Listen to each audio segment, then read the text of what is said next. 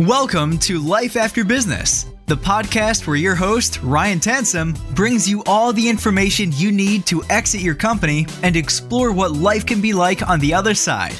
Hey everybody, and welcome back to the Life After Business podcast. This is episode 149. A father son co founder duo by the names of Graham and Chris McConnell are on the show today, and they have a company that is pretty dang awesome. I was out on the web and I was doing a bunch of research, kind of pinging around, trying to find what kind of guests are going to be on the show and what kind of topics are interesting to me, and I know that would be interesting to you guys.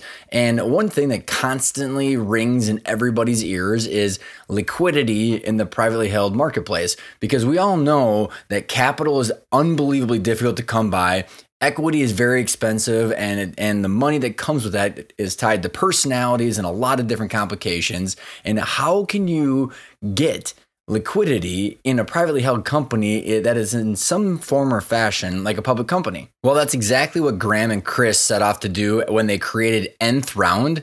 They got a seed financing of $4.3 million, and some really heavy hitters and some ridiculous backgrounds came to one place to try and figure this out. And what they did is they built this software platform that is built on blockchain that allows internal and invited to external parties to bid on shares of the company. So you can put up a percentage of the company and then people can literally bid on buying the parts of the business. And it's anonymous, so therefore you don't know whether it's your coworker or whether it's your boss or whether it's an outside investor. So they're trying to create this feel of what it's like to invest in a public company and allows the owner to have some liquidity in order to raise capital in a fashion that's never been done before. And the backgrounds of Chris and Graham are pretty impressive that allow them to to try and tackle something that is not only unbelievably complicated from a technology perspective, but also unbelievably riddled with compliance. And they talk about in the show how they've been handling the conversations with the SEC, how the, their technology works. And these aren't just two guys and a bunch of people that are just trying to hack away and get this done. Chris has extensive experience with blockchain programming, artificial intelligence,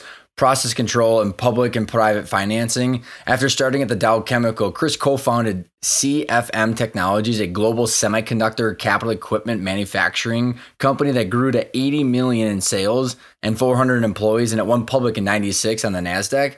And then he went on to form the Founders Group and later a hedge fund and he has a bunch of different patents. So he is totally in this for the long haul to help solve the problem and his background lends him to be one of the players to do it. And then his son Graham runs all aspects of nth round operations from product development to sales support, marketing, customer support. And he is an entrepreneur with strong passions in finance and technology. And after stints at the TA Instruments in Savannah, Graham joined Relay Network, where he served as a product owner, managing priorities for a team of 12 software developers and test engineers. And because he loves finance so much, Graham then joined AJO Partners, which had 25 billion assets under management and was a top tier quantitative investment firm where he oversaw all the software development. So these two partnered up and then has a huge board of directors and all these people that are coming together to try and figure out how to solve this problem because you know the crazy part is these days we're all invested in the public markets because we all have a 401k or some sort of investment management firm or whatever it is that we're involved in that has the S&P 500 and the reality is right now we have half the amount of public companies than we did 15 years ago. There's about 3,800 public companies right now, and there used to be twice as many back in the day.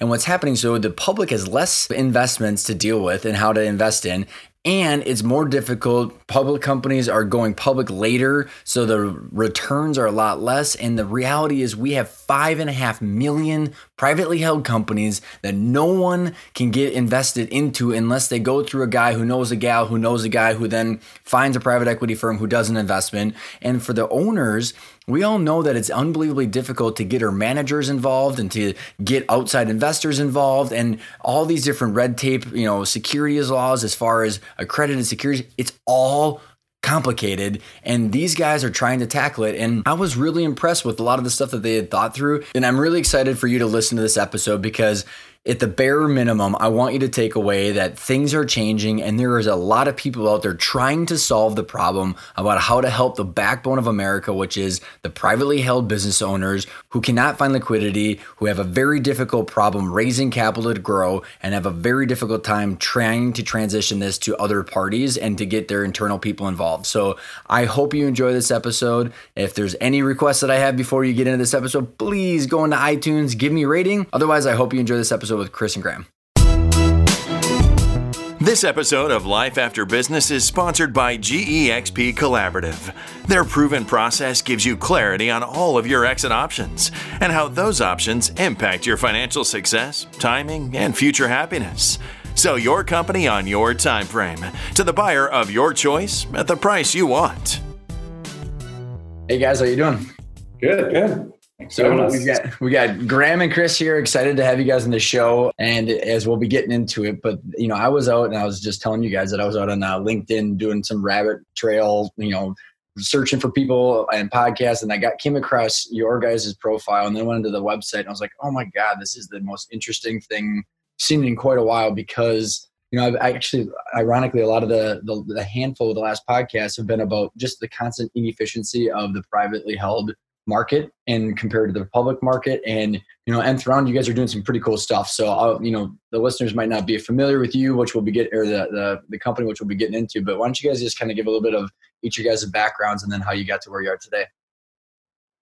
Yeah so i'll start um, so i'm uh, so i've been in, in, software and finance my my entire life. Uh, started out working for a, a startup in the suburbs of philadelphia here her first couple of years out of college, um, and then moved over to an investment manager in you know, public equities here in Philadelphia. But one thing that I learned after uh, after joining the startup was that I'm getting these these options, and you know they ended up being worth basically nothing. Uh, so I, I gave them up, but that made me realize that that's actually a common problem, in and many experienced developers or people in the startup community end up getting options, don't know what they're worth, and unless a miracle happens, they're probably not going to be worth anything. So that was one lesson that I, I I'd say led to what we're doing now. So I'll let Chris do his background. Yeah, so I'm I'm long in the tooth for sure. I've been uh, started a few companies, uh, and I'm joining Graham in this one, which is really really amazing. I've had equity issues throughout my entire career, starting with you know stock option plans that uh, never became anything to desperately wanting all of our employees to own shares and fighting with our board on that and prevailing actually and all of our employees actually got, uh, got a fair amount of money because we ended up taking that company public. But still have seen you know lots of issues with private shareholders liquidity problems owners of companies who struggle trying to figure out how to get to an exit. I've seen partners who like get into almost fistfights because they can't resolve their issues between each other. So I've seen a lot of stuff with equity. And, you know, when Graham uh, started saying, hey, could blockchain help this? I was like, seriously? And, you know, then one thing led to another and Nthround was born. And it is the most sort of miraculous, I would call it technology, software to solve just about every problem that I've encountered when it comes to uh, equity and, and liquidity. Well, and what's interesting too, and and just if you can kind of shed a little bit of light to Chris, as you had said, um, your where your office and kind of the, the, private equity exposure that you had. So not only did you go through some of this, but I think it was some interesting light that you shed on what you were seeing. I mean, because most of my clients or the listeners, they don't get the the opportunity to to be bellied up right next to a private equity firm to learn, but not have to be actually be partnered with them. yeah, yeah. So I shared space with uh, with a private equity firm, middle market, you know, and I saw how they operate. I saw the the funnel and the deals that would flow through, and you know, the EBITDA expectations that you know were way too high. The thing that I think really struck me was their need for control. I mean, they were unabashed about saying, we are only doing deals if we have complete control. And yeah, we'd like you to keep some skin in the game, but uh, the board, we're, we're, having at least one, if not two seats on your board, and we're going to make the decisions, and we're running this company. So um, let's go. and it was, as I told you before we got on the show, I mean, there was always a, a fist pump, either or a clenched fist. It was either a clenched fist from doing a deal that they thought, you know, they were laughing because they got such a good price, or a fist pump because they were furious that, uh, you know, some some founder or something, you know, wouldn't understand where they were coming from and was negotiating for, you know, gotten some leverage on them or whatever. Anyway, uh, it's it's not exactly uh, you know the kind and gentle world that many people might think it, it could yeah, or should be. That's a good way to put it. I actually just interviewed this gentleman. His name was Brent. He actually wrote a book called The Messy Marketplace. He's like, it's all messy. There's we're all human, and it's just super super messy. well, and so I'm you know I'm curious. Uh, you know, Graham, if you want to just maybe give a description of Nth Round, and maybe then we can kind of tie it because I know you know, I guess for the listeners and even for my own curiosity, I mean, we're saving a lot of my own curiosity questions for the show. Is is you know the problems that you're also solving because of you guys' backgrounds. There's a lot of the bigger overarching problems that I think we can talk about, but then specifically how I mean, I think your guys' platform's fixing or trying to fix some of that stuff. So take take that, I guess, however you want to kind of start, maybe with the technology and what you're doing. Yeah. So as Chris mentioned, we're a software company and we're going after a problem that is definitely messy.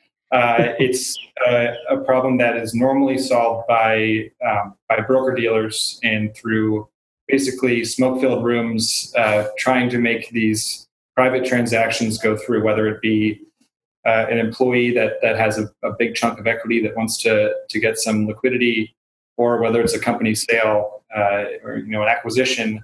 These are usually problems that that basically are done through very uh, involved processes involving uh, expensive lawyers and bankers.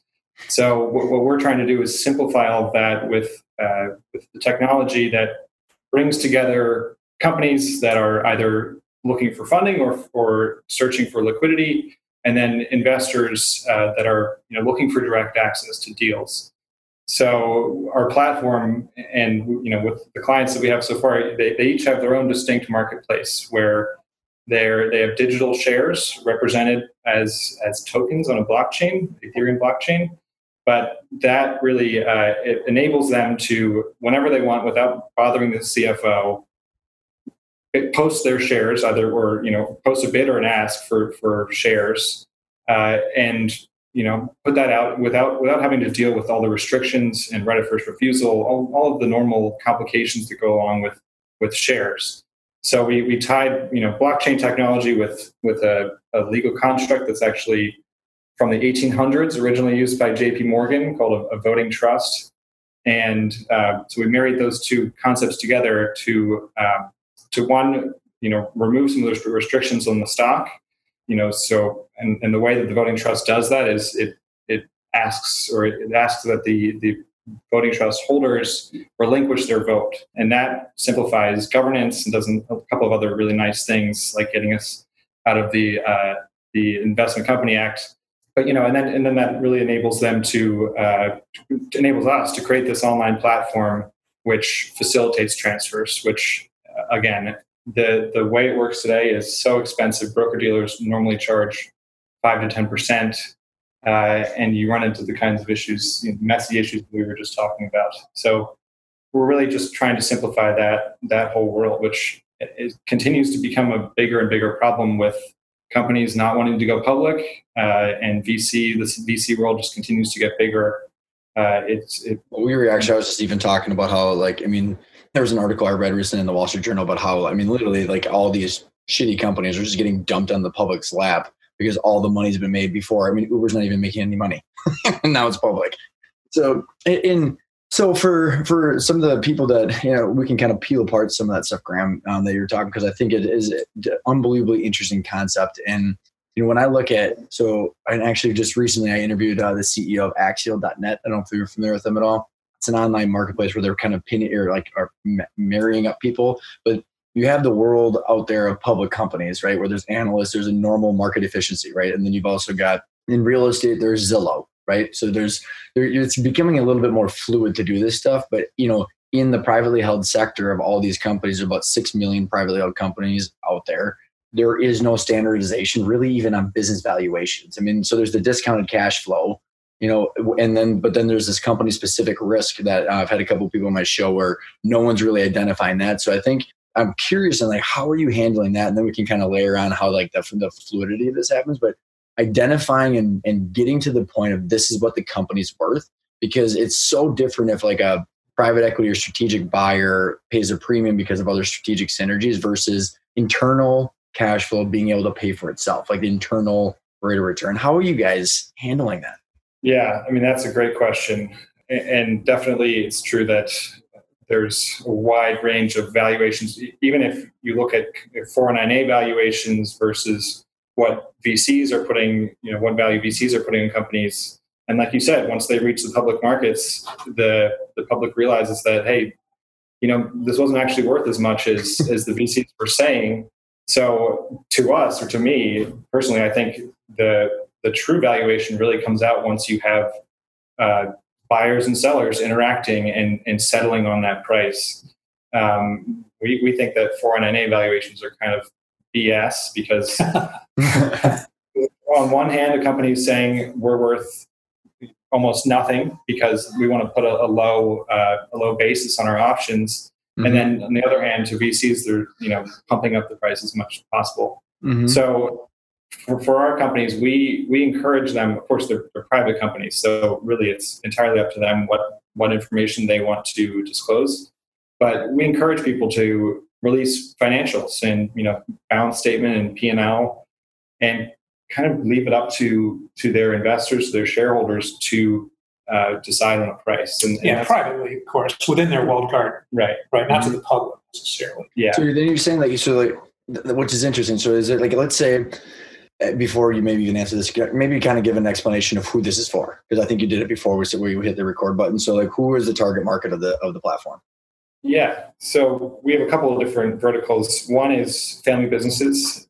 those are, uh, especially if they're multi generational, those are perfect examples because, well, one because there's one share class that makes things very easy. Everyone can interact in one place, but also because there this actually causes liquidity in general causes issues for family businesses because there's disagreement about when to sell the company and what direction it's being taken. So that's that's one area. Another would be startups, whether they're raising new funding or whether they're they've gotten to a point where they have some long in the tooth investors. So you know, and and when it comes to startups, you know, when when you're raising money and you can tell an investor, I don't need to have an exit strategy because we're going to have this platform sitting alongside the company. So whenever you feel the need for liquidity, go there and and and post your shares. That brings a lot of comfort to investors. And then and then the third, I guess, would be I guess similar, but existing businesses, maybe with lots of shareholders, uh, that they they want a place to to transact into. They, they want liquidity. Uh, is the mm-hmm. easiest way to say it. They have maybe it's even a, the founder or employees that have been there long enough and and deserve maybe they have a kid going off to college. They they uh, in our opinion deserve some liquidity. So mm-hmm. those are the three different areas. I was i was um, a couple months ago i was having breakfast actually and, and our waitress overheard me talking about about nth round and the liquidity platform and the walled garden. And she's like she stops me after i paid the bill. Like my friend left. And she goes did i hear you correctly? It sounds like it sounds like you're almost nasdaq for a private company. And I said, well, that's not exactly right, but we do host a liquidity platform where shareholders of a private company can freely buy and sell the shares amongst each other. You know, it's a walled garden, so it's protected. She goes, oh my God, my daughter's starting a restaurant. She wants her cook and she wants the staff to all be shareholders. She doesn't know what to do. Can she call you? Can she call you? I said, of course, be happy to talk to her. It's not very expensive. We can do this easily for her. And it will give her the flexibility to share equity and the comfort of knowing that the governance is is completely hers. She votes all the shares, hmm. but shares the economic interest of her new restaurant. So, okay, which I think, I mean, conceptually, I, I, I doubt anybody that's listening is arguing with how needed this is. So then it kind of comes into the because I mean I mean whether I mean I just think about every single one of my clients or anybody I've ever worked with or even been in my CEO peer groups that this is the problem right? And so then, you know, one of the questions that I would have is how would you know when you said that it's up to them on how much whether to put you suggest that they put financials or balance sheet or what like so what is the like process of doing this and what is mandatory not mandatory? How is it being regulated? Because or like you know agreed upon. Because i think you know the asymmetrical information could be a potential problem right? The owner says this the owner values it at this and then realistically you know when you say because in the normal situation, it goes to market and sophisticated buyers say, no, your company's not worth shit because look at all of these reasons, right? like, which is what happens a lot versus, you know, an internal manager. Like, I, let me, this might be a good way of just believe me saying it is the, the managers have this emotional, like, I want it, but then they don't realize that there is no value there. So there's a chance of potentially having that asymmetrical I- I- information issue. So what's the process to going through and how do you guys handle that stuff? Yeah. So one thing that, that we realized very early on was was that there's a actually a regulatory requirement here that that buyers and sellers have access to the same information that there's an equal playing field. So that is a big component of our of our platform is this investor relations piece where companies can post information about their you know their mission, their bios, uh, and and like I said, the the financials. So and and that really does create a, an equal playing field. Uh, so as soon as someone's invited, even if they're a even if they're coming in as a new buyer, you know, providing some of the liquidity and buying from a, a, a current shareholder, they instantly get access to the full history of information that come, came out of the. It's almost like a virtual data room, like one of the deal rooms, like one of the investment bankers use. Yeah, yeah, and you know, there's not there's not a whole lot to that. Actually, it's it's we host data for them. Right. It's just the, the important piece is the privacy. You know, companies like private companies want to keep their information private. So we we you know spend a lot of time thinking about privacy and, and the invitation process and how do we put as much control into the owner's hands as possible. And then once someone's in, how do we then educate the the user? And we've we've actually done some interesting projects with a company here in Philadelphia called BizEquity that, that specializes in valuation but how do we give the the shareholders then the, the tools they need to to come up with a price? Do you guys are working with BizEquity?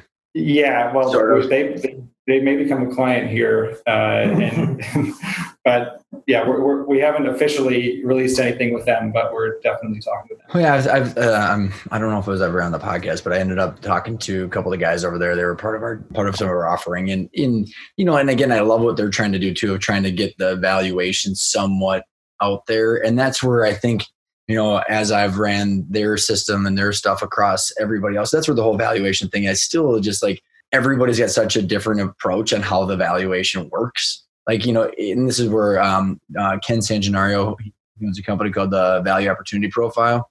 And um, that's he's got a system where he just talks about everything comes down to the discounted cash flow for an intrinsic value versus a strategic value. And I just like, so what is the process of saying, okay, like if I wanted, like if I wanted, like, I mean, I got so many clients, whether it's a, a family business transition or there was a part, or there's a client of mine, friend of mine who it's a software company. They have nine, I think it's like close to nine, six to nine uh, shareholders, different classes, different percentages. How does it go in there? Like explain the process of like the valuation towards putting the governance in place for this stuff and then how does that work? And like and would every single one of the shareholders or potential shareholders have to have their own attorneys? And you know i mean how does that all how does the whole process work? Yeah so so this is a this is quite different than an m&a uh, you know private equity kind of deal. And those are typically you know you mentioned data rooms. I mean those things tend to be pretty big with lots and lots of data. Um, you know, for because we're a, a platform, uh, a market, in effect, a software market, mm-hmm. there are bids and asks that you can see the depth of the market. In fact, so you know, for our own company, actually, we obviously are our own customer, uh, and we have one shareholder who is who you know she's a dear friend of mine and wants to buy a ski condo. She's in her 60s, mid 60s, and she's like, you know, would it be okay if I sold some of some of my shares? And I said, of course. So she gets on, and I coached her a little bit. I said, look, Jennifer don't don't put up one you know ask and one price. Why don't you spread it a little bit? Why don't you break it up into smaller pieces at different at different prices and just see where the market takes it. Just see what kind of appetite there was. And sure enough you know her low ask got snapped up quite quickly uh, and her high asks are still sitting there today. So you know you're when you have an open market not open it's a it's a walled garden but when it's transparent to the participants right who are who are inside the walled garden they get to explore where where pricing makes sense and they get to look at the history of where pricing you know made sense before it's very different than a mm-hmm. typical private equity sort of I'm going to break your arm transaction. Mm-hmm. Which, which I, that absolutely makes sense. I just think so. How like if someone's getting onboarded onto this, is it pretty much just in in the um in the hands of the owner of like, hey, this is the this is the overall price that I want to get it. And I'm curious on how you actually do the liquidity, how actually the funds are flowing, and where the I mean if there's banks helping finance it, but what are the is that making sense? Because I go back to the asymmetrical information, you know. So yeah, you you throw the deal room in there, and so it's the financials. I guess in the context of my question, guys, is most of these most privately held businesses run their financials like crap. You know what I mean? Like, and or it's not it's not up to GAAP. You know, there's there's a lot like, and this is where the this is where the private equity firms take advantage of them because there's true value there, but it hasn't been maybe institutionalized to the point where you can actually see that transparency, Chris. So I don't know what how how are you getting people to be on a level playing field from understanding what the price should be? So right now we we actually just post PDFs, so we don't have a, a standardization uh, the, the, way that you're talking about it. Definitely, we are we're exploring that, and, and that's a lot of what BizEquity does. Is is they have standard fields that that mm-hmm. every company is required to fill out and say, okay, now we can put you all on the same level playing field.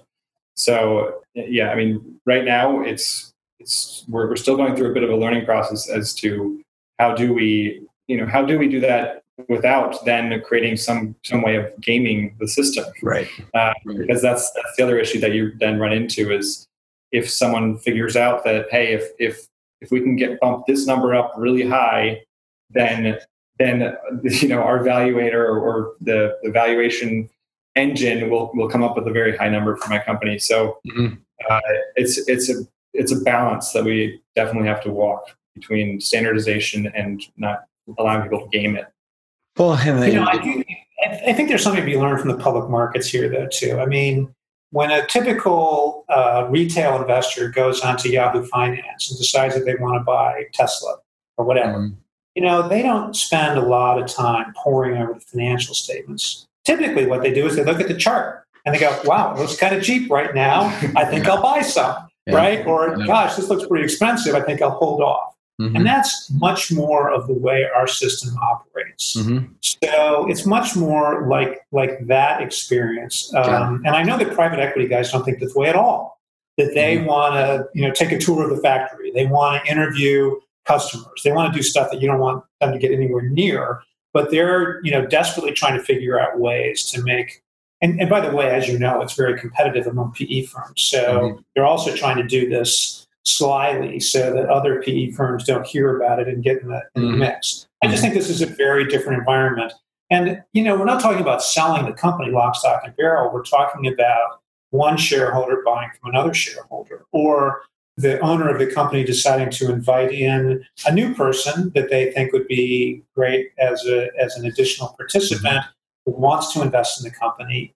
And you invite that person in, the, the owner invites that person in and now can see the the book of, of ask orders and act on them, or, or, the book of bid orders, or he can put sorry, he can put in his own bid, mm-hmm. whatever. I mean, it's just a really different approach to how to buy shares of a private company as opposed to buying the private company lock, stock, and barrel. Well, what's what's interesting, guys, is is you know a lot of the problems with business valuations which is what by the way biz equity doesn't do. So i would my, i would argue that the one thing that they don't do well is identifying company specific risk. So like mm-hmm. which they just have the safe harbor of 2 to 8% which is total garbage because you don't know whether two companies a or b have an erp system or don't.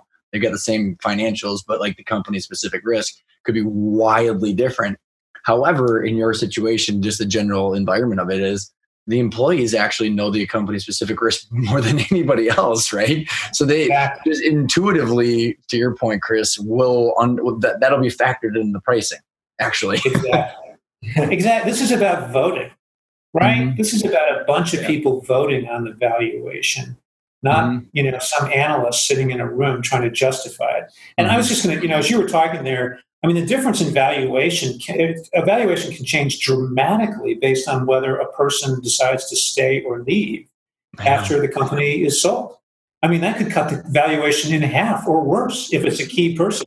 I know, and it doesn't, and none of that stuff gets factored in the business valuation, Exactly. which is just Exactly. which is ridiculous. How are you guys dealing? How is the actual liquidity happening? So how are funds flowing, and what what is the actual mechanisms behind the scenes?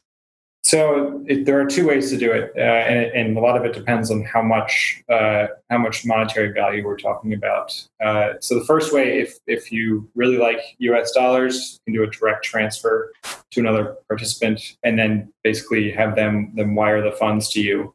We're not in love with that because, and this goes back to something we were just talking about with with employees being owners. Uh, they should actually, we think the participants should all be anonymous or, or pseudonymous, I guess is the correct term for it. You don't want other participants saying, "Oh, you know, I know this. I know who this person is, and I know that they're selling at this price. And they must know better than others." You know, we'd rather have everyone be uh, just an account number trading. So, but then the other way to do it, which which we like a lot better, is is going through and and using the, the full power of of the blockchain, which is to send the funds in uh, in the currency of, of the blockchain that we're on, which is Ether. So you know, you you put up your bids or you uh, you put up your bids for with real Ether, and then uh, the tokens and the Ether are transacted at the you know at the exact same time. That gets us out of all kinds of things like being a transfer agent and and Mhm. and exchanging important or, or uh, private information amongst participants. Whereas now it can all be done on the blockchain, and we have a price associated with it that doesn't need to be brought in from an outside source. Yeah, I think it's important to recognize that we're not a fund, right? We're not a Mhm. source of funds. Mhm. Um, in fact, we're not a broker dealer. Uh, so we can't even hold ourselves out as being able to find, you know, buyers for you. It's not what the, what our business. We're a software company. Mhm. We do have friends, and and you know, we certainly can, you know, make make casual introductions. So it's a little bit up to the company. You know, maybe they want to reshuffle the deck a little bit between shareholders. If and if they need, if there are more sellers than buyers, then it's definitely up to the company to be able to, you know, bring liquidity sources of, of capital to the walled garden to be able to buy the shares from those who want to sell. So again, we're a software company that has figured out a way to provide, you know, a compliant and transparent platform to allow buying and selling to happen in a very comfortable, transparent, regulatory compliant manner. So then, is there like if let's say I own the company, I got you know seven other owners, and we wanted to reshuffle the deck. I mean, I'm literally working with the client right now, and this is where an, an ESOP or a non-leveraged ESOP or some sort of partnership. I mean, like you're talking spread. I mean, trust me, I literally just went through a use case of what this would have potentially worked. Where like, I mean, the shuffling how much work that takes, and like how do the funds flow and all that stuff. So in that case, you know, a lot of the challenges with family businesses and or, you know, management buyouts is the managers or family don't have the money to provide the liquidity, right? So in the in the, ESOP world, you know, they become a non-taxable taxable entity, right? So that the that entity can take out a loan and pay it back pre-tax. So there's enough cash flow to self-sustain the debt repayments.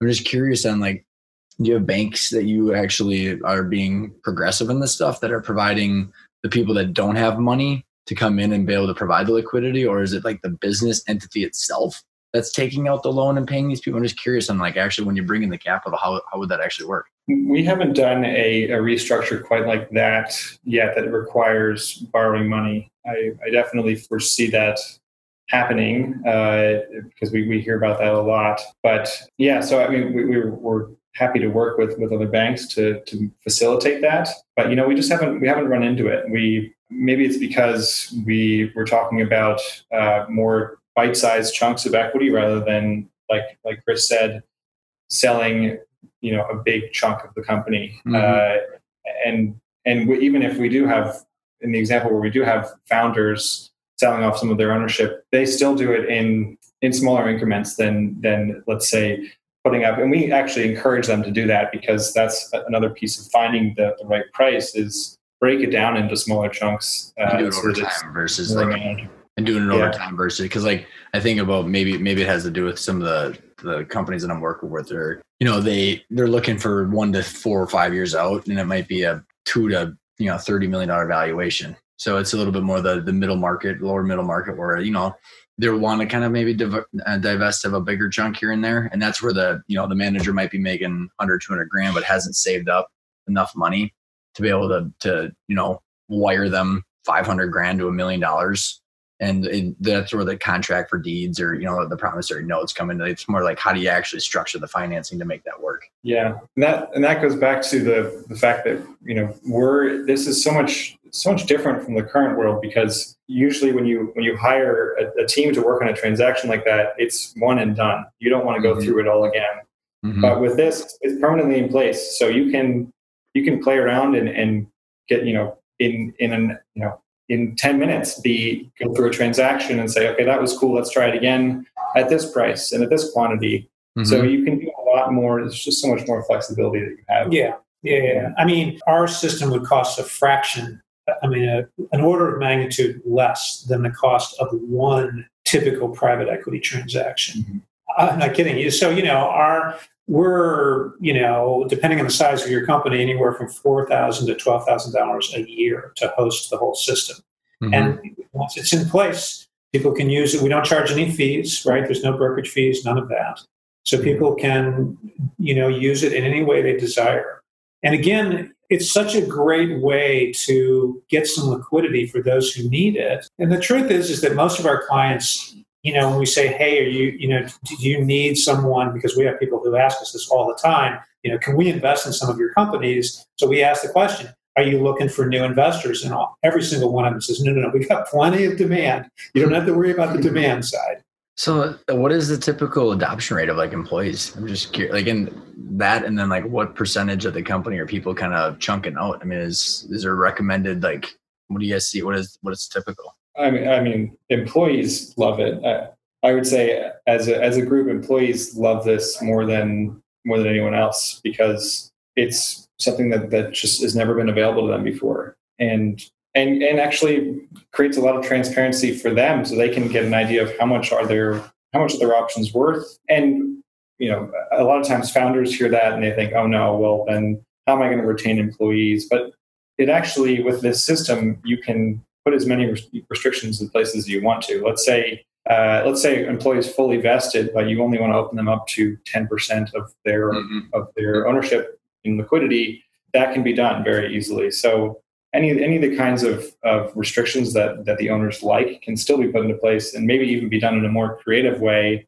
incentive based, or you know maybe it's not even an annual vesting schedule. Maybe maybe you want to make it a daily vesting schedule. It's mm-hmm. with with software, all of this can be done. You know, the fact is is that employees that you give liquidity to you fall so deeply in love with you and become so loyal to you that they're never going anywhere. Mm-hmm. All they want to do now is rave about how much they like working for you and for you. In fact, we stopped doing options. We're, we're, we're just about to can- have a board meeting to cancel our option plan and replace it with grants because the, the visibility to liquidity makes owning the, the underlying equity worth 10 times more than mm-hmm. owning the options, which are these frilly pieces of paper that no one understands and sticks in the bottom drawer because they've heard so many times that they never become worth anything.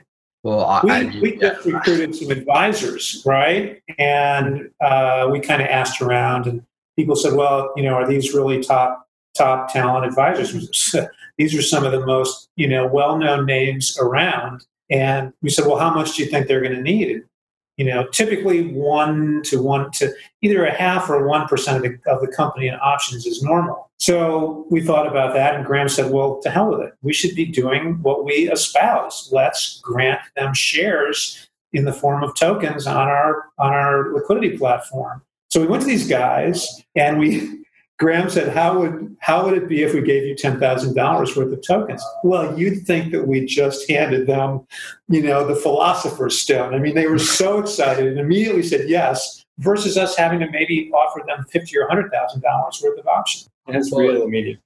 Well, I was going to say, like, I mean, technically, it'd be you, you could almost argue that it is ex- essentially the same value because I mean, it's almost like the same thing with um, Phantom stock that I see guys were like. I mean, I know too many story. I mean, you get if you're if you structure the comp plans the right way, but you think about how much legal fees and how all the stuff that you have to do to set the comp plans up the right way versus just letting it naturally happen. Whereas in like you know the phantom that what ones I mean plenty of stories where it's the golden carrot where there's no annual cash bonuses or anything like that. So it ends up being like this golden carrot that's so far out and kind of like what you're probably dealing with Graham in the in the startup place where it's just like it's too far and too ambiguous of when and how this will ever happen. And I, I mean, I know people where they're like literally freaking miserable in their job, but they won't leave because of that. And it's not good for anybody.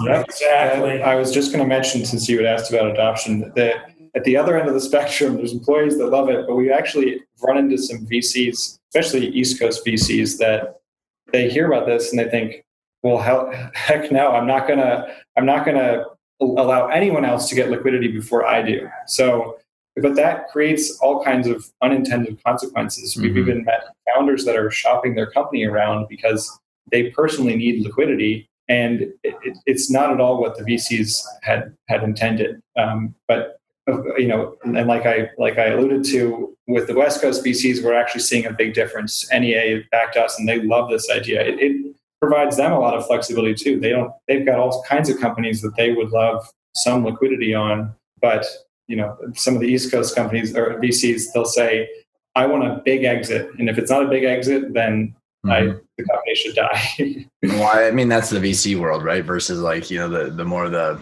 the PE world or the people that are more professional. Right. this is very interesting, yeah. guys. I'm curious on like one is like what percentage of the company that people put up on the market? I mean, like that you're seeing, is it the whole thing or they they chunk it out? No, especially you know we're, we're we just started mid last year, so we encourage people to start out with a small percentage, and they can always increase that percentage. Mm-hmm. So, ten percent, you know, is, yeah. I mean, Jennifer's selling well. She started at thirty thousand dollars worth, and because the price went up, uh, it's now you know over fifty thousand dollars worth, and you can imagine how how happy she is. That's awesome. I mean, she's elated right now. She bought two ski condos. Mm-hmm. That's awesome.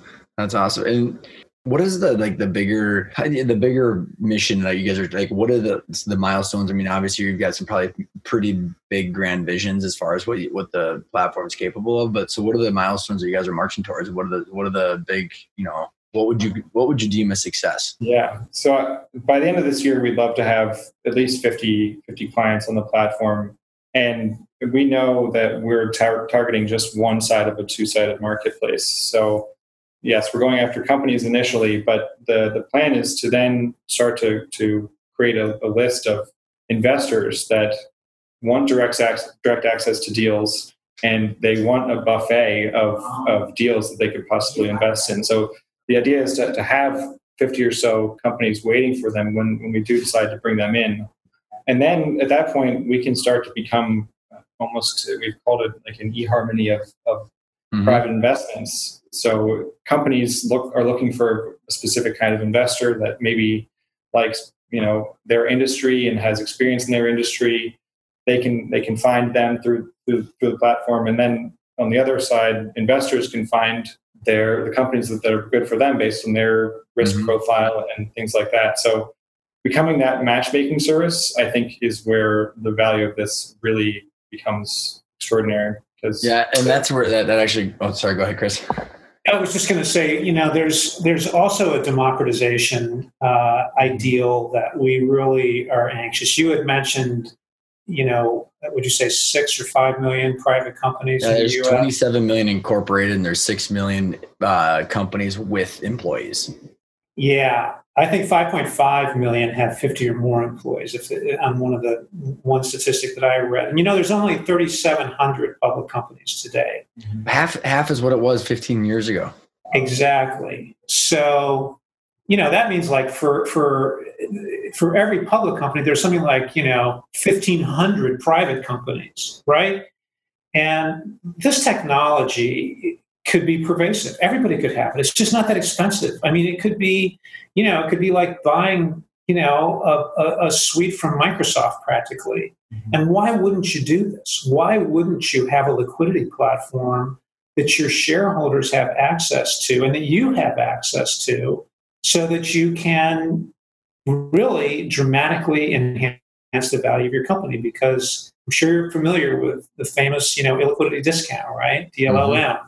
And mm-hmm. that typically runs anywhere from 25 to 50 percent. Yep. So if you flip that around and you think about the, the markup that your that, you know the pop that your company could get in value by availing your shareholders liquidity, you could see anywhere from a 30 to even 100 percent jump in the value of your company, and that's huge. Well, it's huge. Well, 100 percent. And then even to expand on that is that you know the one thing that privately held companies don't get is other people giving their insight.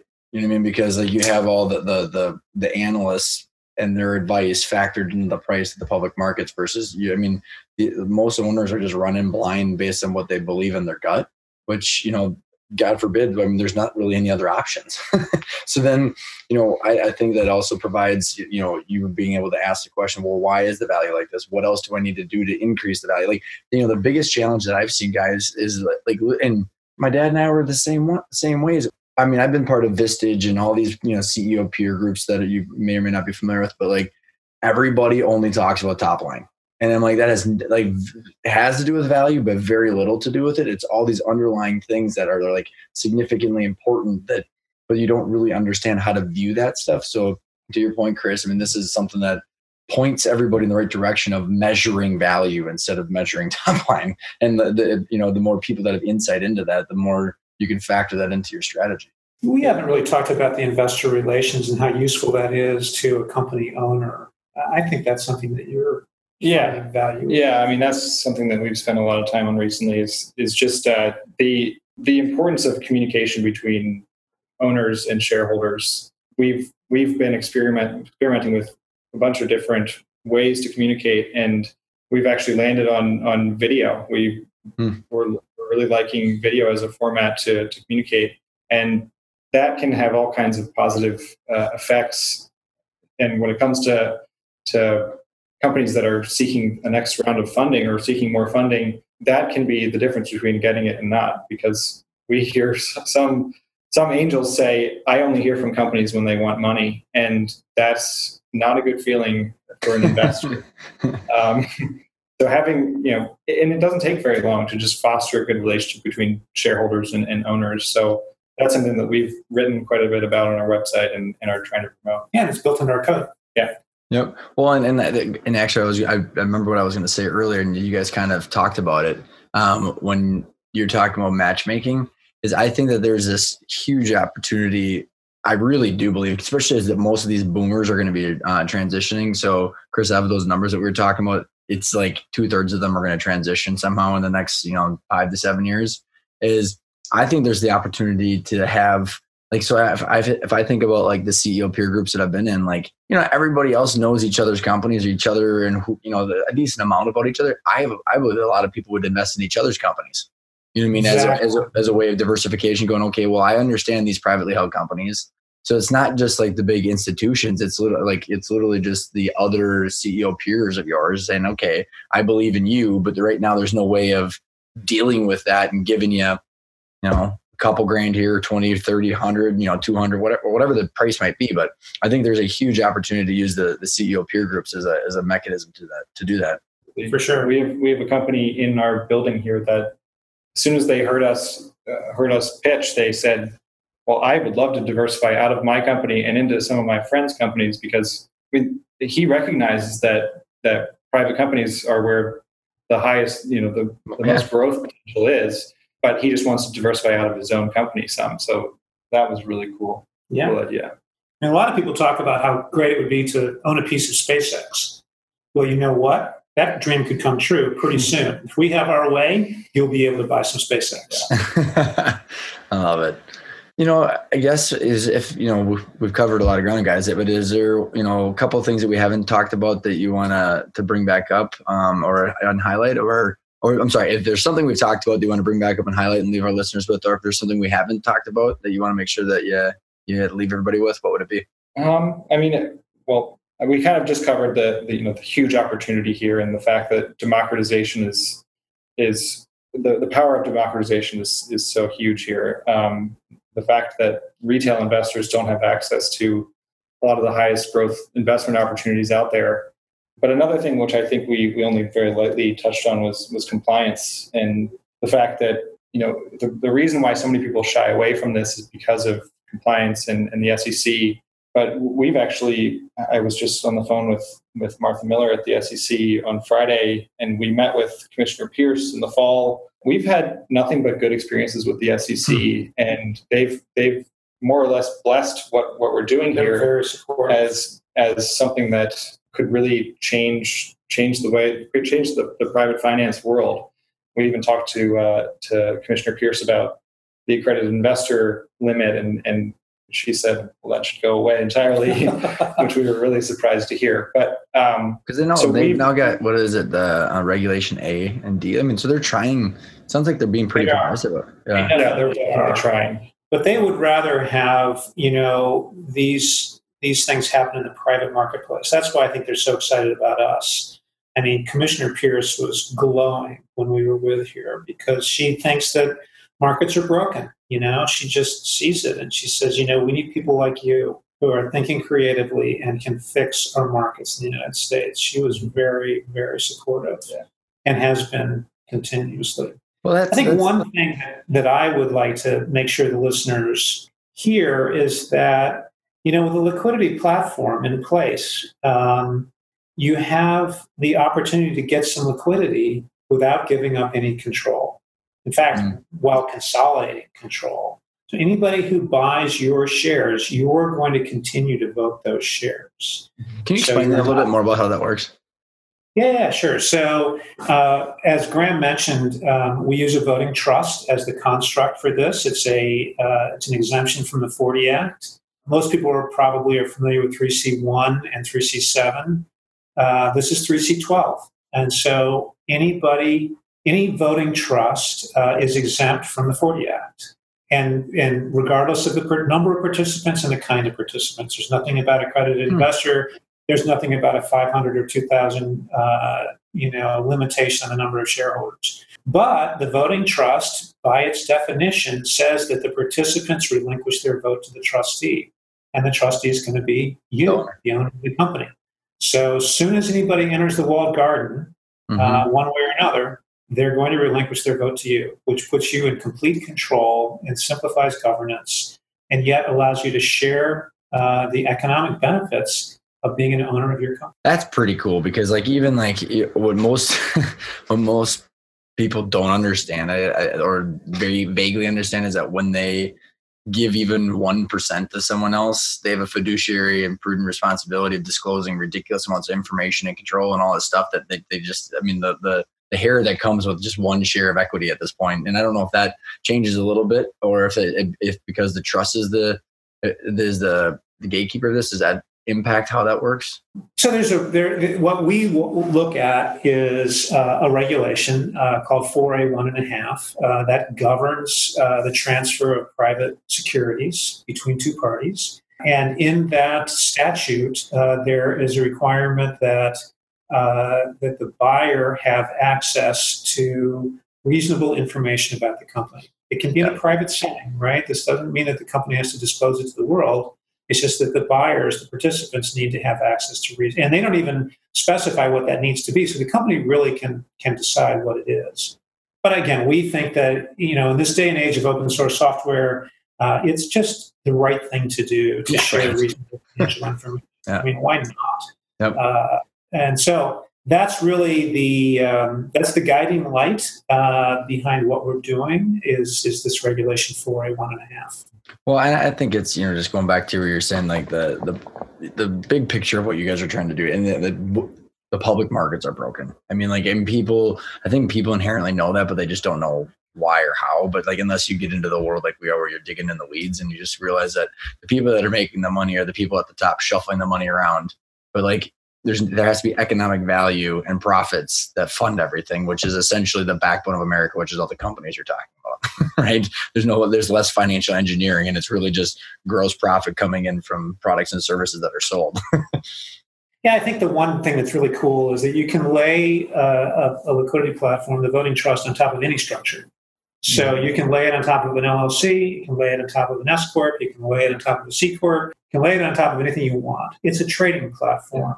Uh, it's a very thin layer that yeah. it, it, actually it's the fact that it's called a trust is a bit of a misnomer because Right. it predates trusts in the states, which happened in the you Mhm. know, 40s.